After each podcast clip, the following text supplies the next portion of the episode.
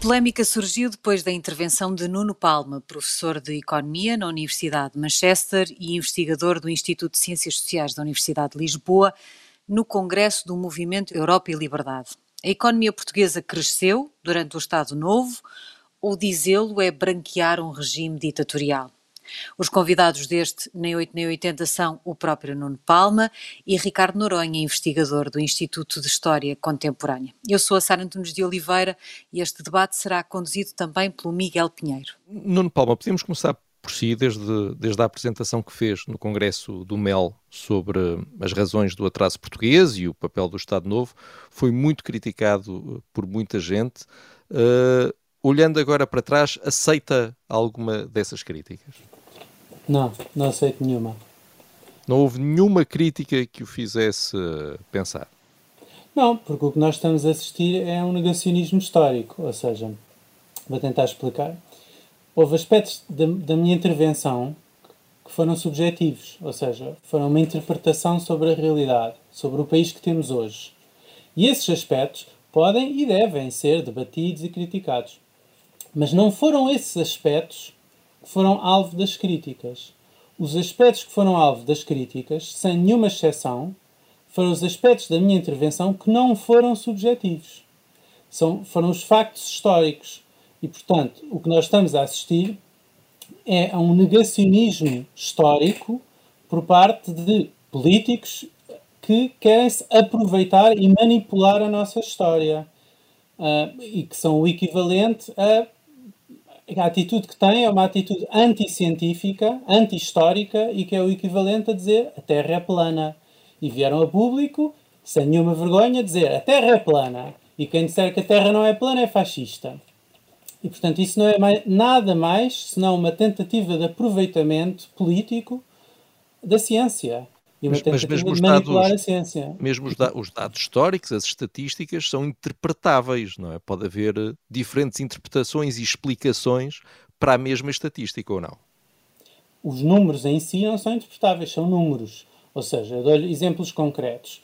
Por exemplo, um, eh, eu afirmei que houve crescimento económico e convergência com a Europa durante o Estado Novo. Isto são factos históricos Uh, Portugal tinha um terço do PIB per capita europeu em 1940 e já tinha 60% nas vésperas do 25 de Abril. Portanto, houve, isto foi a mais rápida convergência da nossa história. E, e, um, e não era mais fácil convergir nessa altura, nos anos 60 e nos anos 70, tendo em conta que na época nós estávamos mais longe da média do que depois? Em parte sim, mas repare que houve muitos períodos históricos no passado em que Portugal também estava muito longe e estava a divergir, e hoje está a divergir, e o mundo crescer, a Europa crescer, não é condição suficiente para Portugal crescer. Não, não, mas, mas a pergunta não era está... essa. A questão é que é o nosso ponto de partida, não era tanta questão de também haver crescimento à nossa volta. O ponto aqui era nós estávamos mais longe e, portanto, uh, uh, é, é, mais, mais fácil, fácil convergir quando estamos mais longe, não é? Ou não?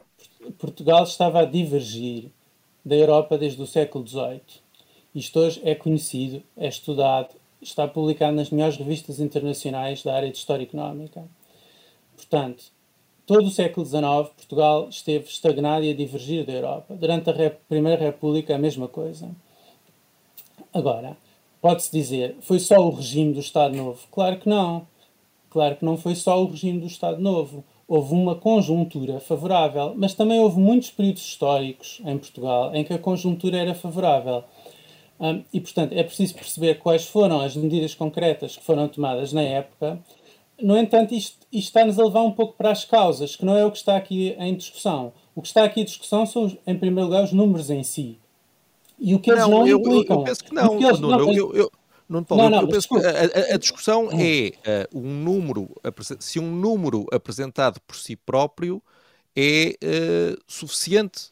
Quer dizer, os números têm que ser interpretados, não é? Se é nós chegarmos à conclusão de que uh, se, se, se, se, chegarmos à conclusão de que qualquer outro regime político nos anos 60 e 70 convergiria com a Europa, tendo em conta tudo isto que estamos a falar, isso muda a forma como olhamos para os números, não, não lhe parece?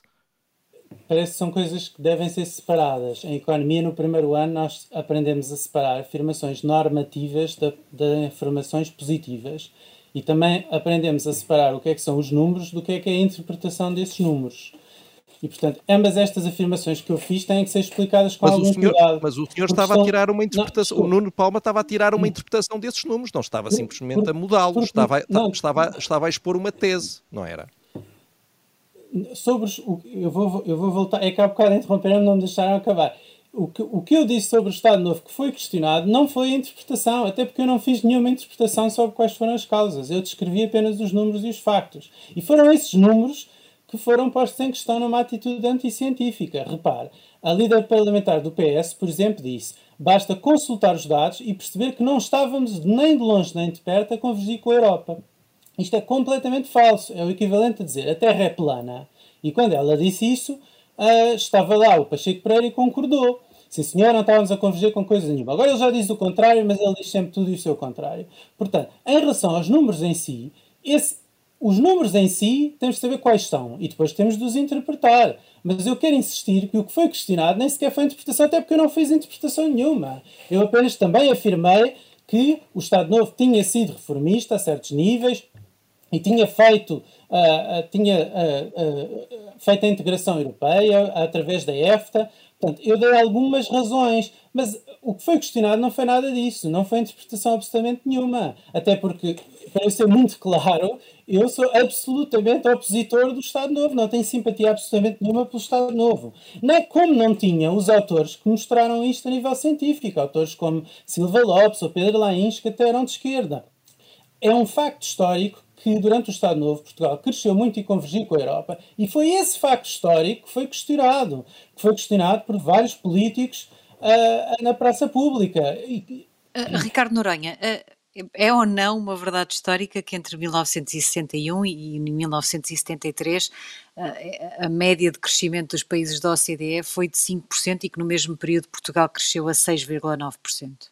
É, é um facto histórico, pelo menos toda a literatura que eu conheço sobre o tema uh, converge, seja ela de esquerda, de direita, uh, converge nessa apreciação, ou seja, que no pós-guerra, a seguir à Segunda Guerra Mundial, teve início um processo de industrialização muito acelerado, marcado por taxas de crescimento económico, sobretudo no setor industrial, muito aceleradas, que de facto alteraram a face do país, aquilo a que Fernando Rosas e outros investigadores do meu centro de investigação uh, chamaram as mudanças invisíveis do pós-guerra. Uh, e portanto isso parece-me inegável e não conheço pelo menos nenhum historiador que, que o refute. O debate tem sido sobretudo em torno de questões como causalidade, perceber se havia um crescimento potencial superior àquele que, ao crescimento efetivo, se as oportunidades que se colocaram a muitas economias com características semelhantes à economia portuguesa na altura um, se não permitiam outro tipo de pronto, taxas ainda mais robustas. E as, comparação respostas são, com... as respostas são negativas a isso ou, ou essas há questões são positivas? Há respostas, eu, eu, penso que este debate no campo historiográfico permite uma simplificação. Pessoas mais à esquerda tendem a ver o copo meio vazio e pessoas mais à direita tendem a ver o copo meio cheio, no que diz respeito ao crescimento económico. Uh, as pessoas que veem o copo meio vazio assinalam a, a debilidade ou as vulnerabilidades do, do modelo de desenvolvimento adotado a seguir à Segunda Guerra Mundial, que vieram ao de cima durante a crise dos anos 70. Uh, eh, não necessariamente, ou não apenas devido ao processo revolucionário, mas devido à crise da economia mundial. Ou seja, houve uma conjuntura internacional de facto muito favorável uh, a que países que tinham uma força de trabalho a custos muito baixos uh, pudessem, no fundo, ser atrativos para um investimento externo em certos setores produtivos uh, intensivos em trabalho, em que Portugal, Espanha e Grécia, por exemplo, eram, eram países muito competitivos e beneficiando de processos de integração económica à escala internacional, nomeadamente o caso da EFTA, da Associação Europeia de Comércio Livre, que eu penso que o Nuno também assinalou na sua comunicação uh, lá no Congresso do MEL, uh, beneficiando dessas condições, permitiu a Portugal exportar um conjunto de produtos em que era muito competitivo na época. Uh, e, portanto, isso há, há, uma convergência relativa. Eu penso que o debate não é tanto por aí. A questão é mais, precisamente, de causalidade. Ou seja, se o regime contribuiu, e em que medida contribuiu, para essa taxa de crescimento económico, se esse modelo de desenvolvimento era sustentável a longo prazo, se houve um custo social elevado, ou seja, apesar de haver melhorias dos indicadores sociais em vários níveis, A verdade é que Portugal compara mal com os outros países europeus, incluindo Espanha e Grécia, ao nível de um conjunto de indicadores. E, portanto, este, este quadro comparativo é importante para colocar alguma nuance Mas no debate. Espanha, também. Espanha também tinha um regime uh, ditatorial, autoritário.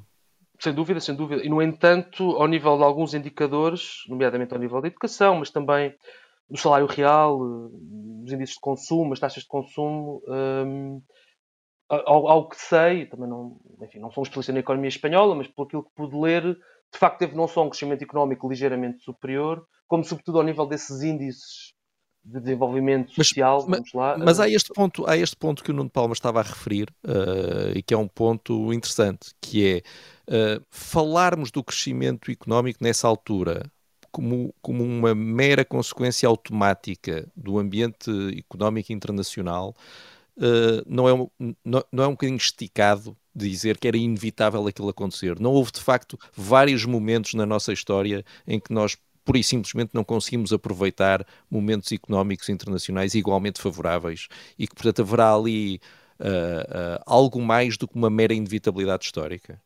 Sem dúvida, eu nunca falei de inevitabilidade histórica, eu não, não acredito em inevitabilidade histórica. Acho que a história é o processo, é o produto de múltiplos agenciamentos e, enfim, muitas decisões uh, e vários fenómenos e fatores, e não, não há uma coisa monocausal e não há inevitabilidade.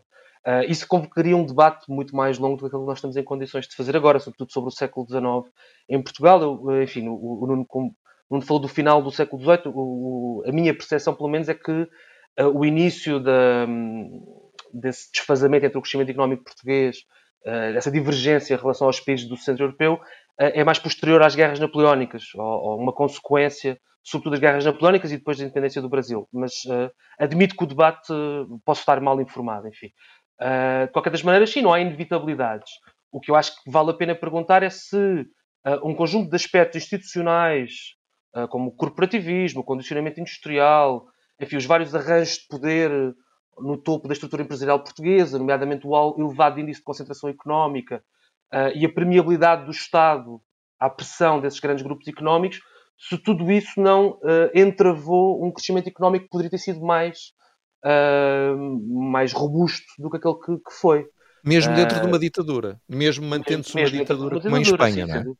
Sim, precisamente. Ou seja, em Espanha, aliás, há um, há um, um por aquilo que eu conheço, uh, no, no, início dos anos 60, há uma intervenção do FMI em Espanha uh, e na sequência dessa intervenção, enfim, da crise cambial que, que, a motivou, há um conjunto de quadros ligados ao Opus Dei, se bem entendi, de quadros modernizadores, tecnocráticos, quisermos algo equivalente ao que viria a acontecer depois durante o marcelismo, que assumiram um papel de destaque na condução da política económica em Espanha e que promoveram medidas de abertura mais ambiciosas uh, e, sobretudo, ao nível social, da distribuição de rendimento, uh, ao nível de potenciar uma maior mobilidade social, uh, transformações mais arrojadas da formação social espanhola no seu conjunto.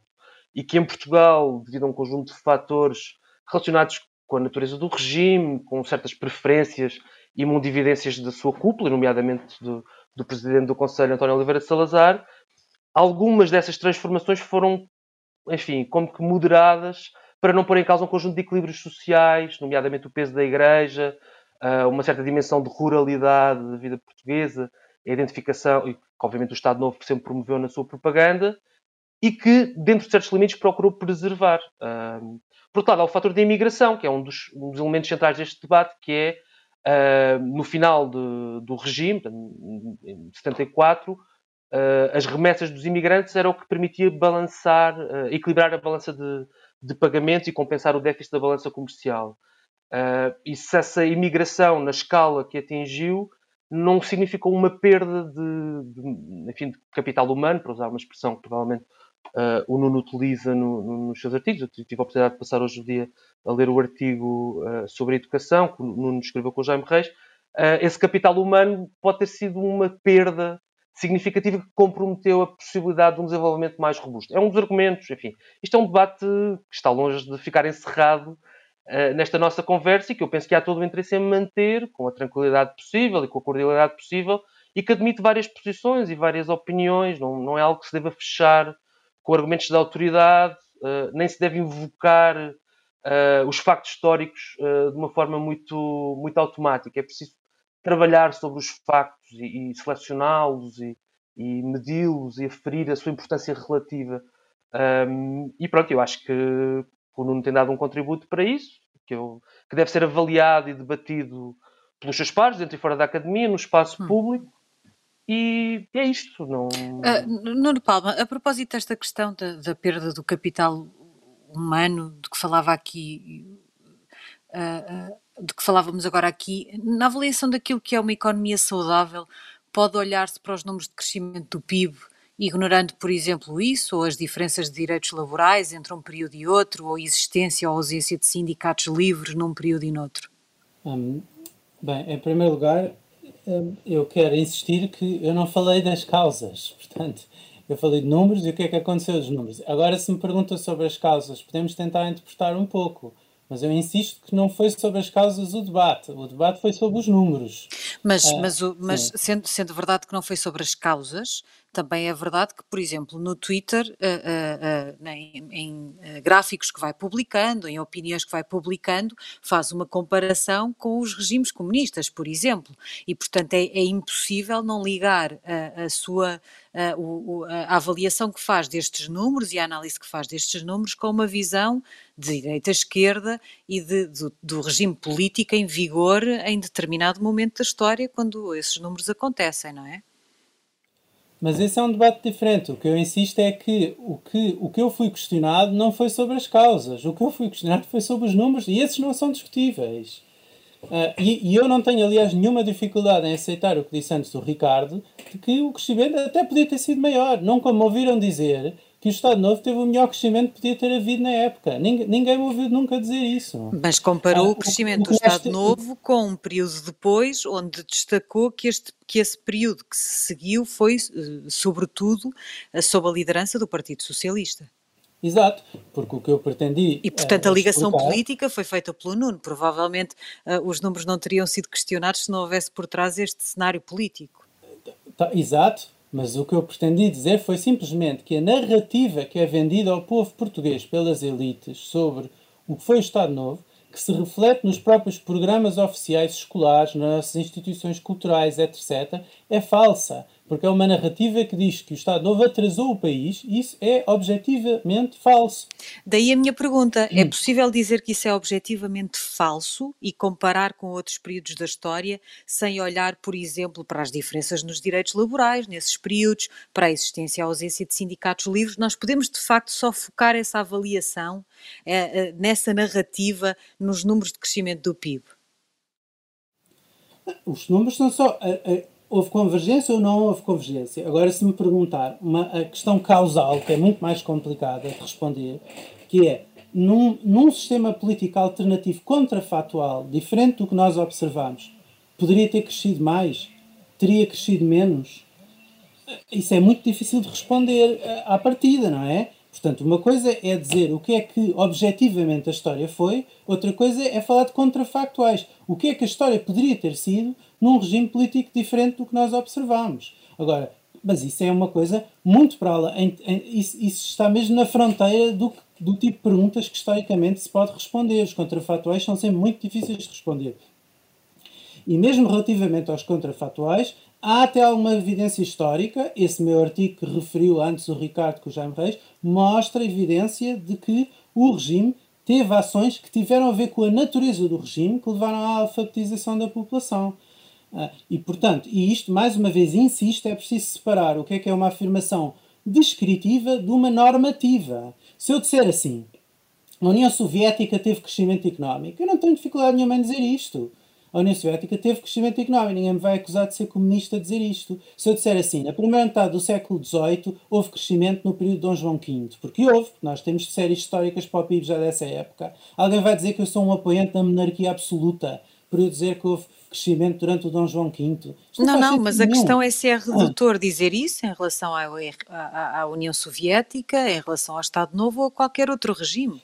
Se não, não é uh, redutor uh, olharmos apenas para um número ah, sem, sem olharmos okay. para o que está para trás desse número. Muito bem, mas eu não fiz isso. Eu não olhei apenas para o PIB. Eu falei do PIB, que é o comportamento macroeconómico da economia, PIB pessoa, e depois eu dei indicadores de desenvolvimento a nível micro, a nível dos indivíduos e das famílias, que apoiam que, a ideia de que houve de facto progresso económico e social. Por exemplo, a mortalidade infantil caiu de cerca de 130 uh, uh, crianças por mil habitantes em 1930 para 143. Um por aí. 143 para, para, para, para, para, para 55. 55. Pronto, portanto está a ver para menos de metade. E, e, e, isto, e, isto, e isto de facto é um ponto que vai, que vai para lá da economia, Ricardo Noronha. O que, é que, o que é que estes números nos dizem sobre a capacidade do Estado Novo para fazer o país evoluir, não apenas economicamente, mas na, na, nas condições de vida uh, das pessoas? Eu acho que a forma como formular a pergunta, Miguel, que é, que é um pouco também a forma como o Nuno tem situado o debate, atribui demasiado peso à ação governativa e do Estado na explicação. Ou seja, não sei se é demasiado, mas acho que é, vale a pena dar um passo atrás e problematizar uhum. e interrogar e perceber se há outras dimensões e outros fenómenos. Por exemplo, o Estado Novo, de uma maneira geral, as suas instituições, não viram com agrado, e sobretudo ao nível da cúpula, o crescimento urbano. É? é um, porque criava problemas de ordem pública, eh, era mais fácil à oposição, sobretudo ao Partido Comunista, mobilizar um meio urbano do que nos meios rurais do norte e centro do país e, portanto, procurou desencorajar processos de crescimento urbano e assim. No entanto, as pessoas saíram das suas aldeias e foram para as grandes cidades, nomeadamente para a metropolitana de Lisboa e do Porto, onde, aliás, foram viver em condições bastante insalubres, mas, por outro lado, tendo acesso a um conjunto de equipamentos, oportunidades que, se calhar, numa aldeia muito isolada, sem eletricidade e, por vezes, até sem asfalto, uh, nunca teriam conseguido aceder. E, portanto, estes números também têm que ser lidos uh, à luz deste tipo de transformações, que não são necessariamente o resultado de uma decisão política governamental, mas são uh, movimentos, não direi espontâneos de, ao nível da sociedade, mas que de alguma maneira correspondem a, a lógicas de, e opções e escolhas que escapam, que se furtam deliberada ou, ou subrepticiamente uh, àquilo que é decidido ao mais alto nível político. A imigração clandestina, aliás, é um bom exemplo disso. É? Ou seja, supostamente aquelas pessoas estavam a emigrar ilegalmente, mas nem por isso deixavam de emigrar porque tinham à procura de uma vida melhor. E, portanto, mesmo mas, alguns desses números, mas, como a mortalidade infantil, também têm que ser lidos à luz, precisamente,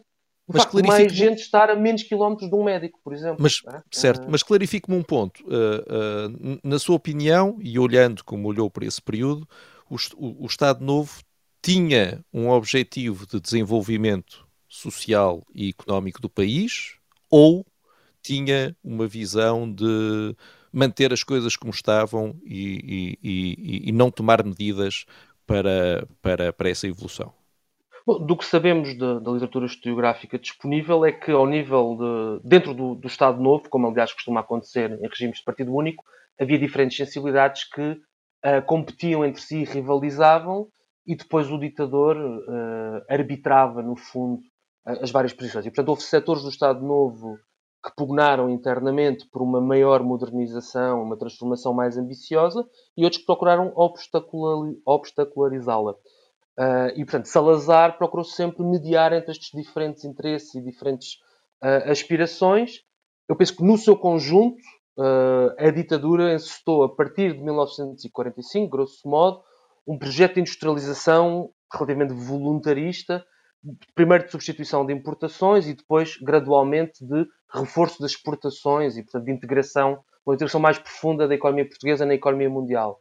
Mas, ao mesmo tempo, houve sempre setores dentro do regime e, houve, e que conseguiram, de alguma maneira, travar alguns aspectos desse processo, negociá-lo, um, e portanto, o, de facto, é um debate que requer alguma nuance e alguma subtileza. eu, eu, eu é faço a pergunta por, por, porque, por exemplo, na, na, neste tema do analfabetismo infantil que o Nuno Palma também já, já referiu várias vezes, quer dizer, aí o ponto uh, parece-me a mim que já não se colocará uh, uh, o argumento que apresentou em relação, por exemplo, à, à mortalidade infantil, porque quer dizer, não se acaba com o analfabetismo infantil por acaso ou por inércia, não é? Houve, aquilo passou-se de 58% de analfabetismo infantil em 1930 para um analfabetismo, para uma porcentagem de 1% em 1970. Isto, isto não foi feito, uh, isto não foi um propósito e um objetivo político, foi, foi também por razões que escaparam uh, às ações do Estado? Não, isso evidentemente, mas, mas eu bem percebia uh, o argumento que o, que o Nuno e o Jaime Reis avançam no artigo, o facto do Estado Novo e, portanto, do seu programa de ensino, se quisermos, estar mais alinhado com as convicções religiosas da maioria da população portuguesa, sobretudo nos meios rurais, facilitou ou contribuiu para que mais famílias mantivessem os seus filhos na escola durante mais tempo, em contraponto a um período uh, republicano em que houve uma guerra religiosa, se quiser, ou pelo menos uma querela forte entre o regime republicano, durante boa parte do, dos 16 anos que durou a República, e a Igreja Católica. E, portanto, essa identificação entre o regime e os, esses sentimentos religiosos da, da, população rural terá contribuído mais do que propriamente da expansão da rede escolar. Eu aqui espero não estar a, a, a subverter o argumento, mas isto é o que eu consegui ler até agora. Uh, e, portanto, isso explicaria mais, na verdade, do propriamente um maior investimento uh, na expansão das escolas. Embora esse investimento parece também ter sido. Aliás, basta correr o país e ver as escolas primárias em zonas rurais uh, com aquela arquitetura muito característica. Seja como for, entre uma coisa e outra, o, esse, o objetivo de, de reduzir o, o, o, analfabetismo eh, entre as crianças foi cumprido por causa dessa política governativa.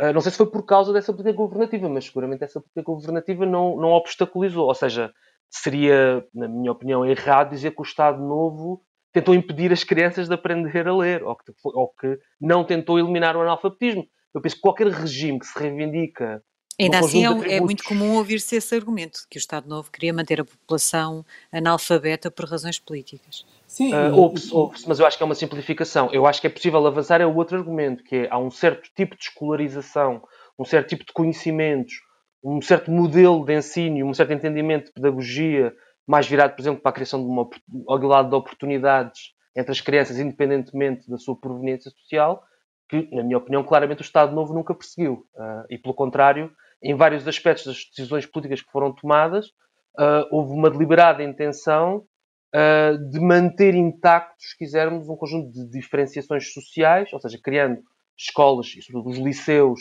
para os filhos da classe média e da classe média alta, evidentemente com alguns alunos meios mais humildes que, por, pelo seu mérito escolar, conseguiam furar essa barreira uh, através, no fundo, um esforço meritocrático, conseguiam entrar também nesses meios, mas, mas a uma escala muito mais reduzida do que era então a regra na maior parte da Europa Ocidental. E este argumento parece-me que é importante colocar uh, em cima da mesa no debate, porque no fundo o que se criou foi um, um conjunto de escolas, uma rede de escolas primárias que cobriu boa parte da população portuguesa, incluindo a população camponesa, depois um conjunto de escolas industriais e comerciais para que os filhos da classe trabalhadora e alguns filhos uh, de camponeses pudessem prosseguir os seus estudos e, e, obter uma qualificação profissional maior, e depois um percurso até à universidade para uma elite muito, muito, muito restrita.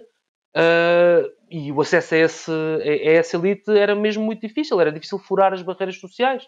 Um, e portanto, isto já convoca temas mais da história social e da história cultural do que provavelmente o tipo de história económica que o Nuno Palma uh, conduz e que lhe interessa, que é obviamente legítimo, mas eu acho que este debate convoca outro tipo de perguntas, interrogações, problemas e assim sucessivamente. E, portanto, é inegável que houve uma redução do analfabetismo durante o Estado Novo. Parece-me lícito dizer que, ao nível da cúpula, isso foi visto, do Estado Novo, isso foi visto em tons positivos, porque o regime, para se legitimar, qualquer regime procura demonstrar que está a melhorar as condições de vida da sua população, mas quando comparamos, eh, e aqui este gesto comparativo com outros países, sobretudo outros países numa posição semelhante, aí de facto temos que colocar mais questões. Não é tanto a questão do contrafactual que o Nuno colocou, que eu de facto também não acho um exercício particularmente interessante, mas podemos comparar com países semelhantes, incluindo os países sob ditaduras também, e perceber que houve aqui alguns fenómenos especificamente portugueses que poderão eventualmente contribuir também para explicar a trajetória posterior da economia portuguesa e algumas vulnerabilidades que ainda hoje se fazem sentir ao nível, sobretudo, da qualificação, não só da força de trabalho, mas também dos empresários portugueses. Uhum. Uh, Nuno Palma, o, o, o, avanço na alfabetização de crianças não é, aliás, um exclusivo do Estado Novo, não é? Uh, regimes socialistas como o cubano, por exemplo, tiveram grande sucesso a este nível, com as brigadas de alfabetização, uh, houve um programa nacional específico. Fa faz sentido manter esta discussão no plano direita-esquerda?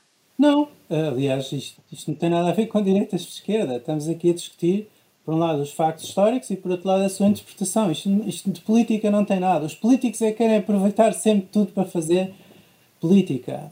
Isto a sua intervenção tinha muita coisa de política.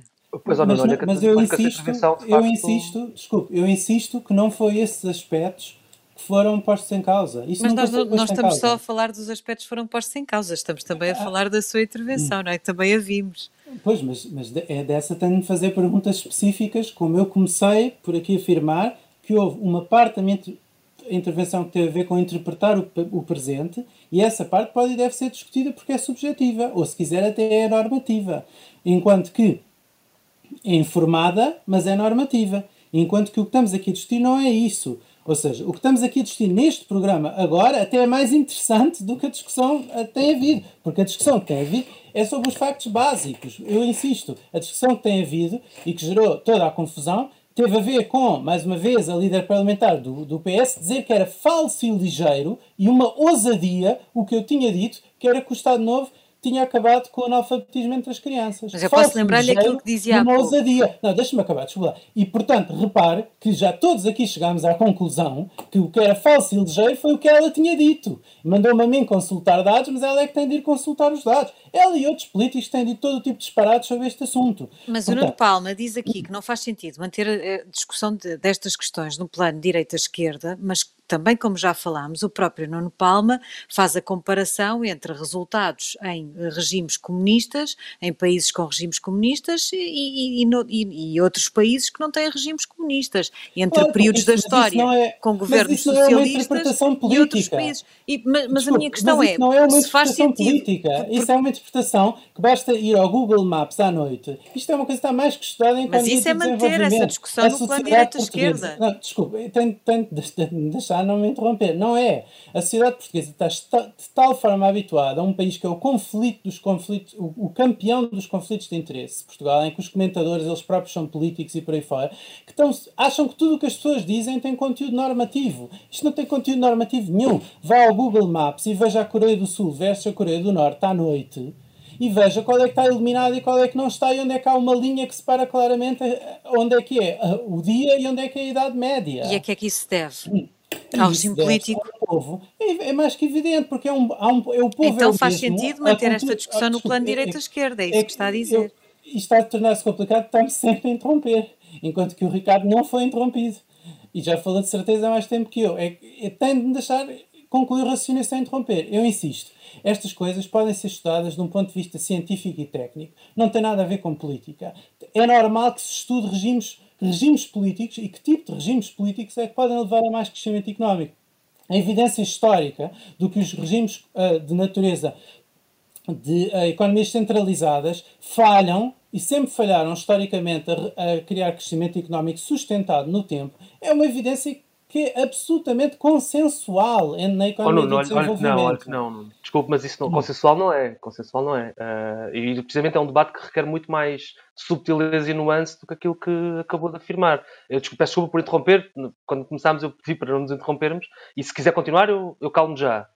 Ah, mas senão eu queria introduzir alguns elementos no debate, porque pois, penso... é, é, que eu acho é que isto, eu não sei se estão a, os moderadores estão a contar os tempos, porque eu não tenho nenhuma dúvida então, que eu... ah, isto, isto, isto, isto, não sendo um debate de campanha eleitoral, não temos necessariamente essa preocupação de contar. Ah, de, se o Nuno quiser continuar, eu calmo já. Eu queria só uh, dizer é, que acho também que. Também houve vários elementos que o Ricardo antes disse houve vários elementos históricos que o Ricardo antes mencionou que eu discordei, não concordei e não interrompi, não é? Portanto, claro, claro, só que eu nunca disse que eles eram consensuais, mas, mas peço desculpa por ter interrompido. Na, eu insisto que na literatura de economia e desenvolvimento é absolutamente consensual que uh, regimes de, uh, centralizados uh, divergem em relação a economias de mercado abertas. Isso é absolutamente consensual. Não há qualquer tipo de dúvida, e basta ver, mais uma vez, exemplos simples são economias que têm a mesma cultura como é o caso da Coreia do Norte e da Coreia do Sul, e que por causa de um acidente histórico se dividiram. E isso também é o caso da Europa do Leste, da, da Alemanha do Leste versus a Alemanha Ocidental. Uh, economias que têm a mesma mas, cultura, mas, a mesma desculpa, língua. Estava a pedir tempo para responder à pergunta, mas a pergunta não foi essa.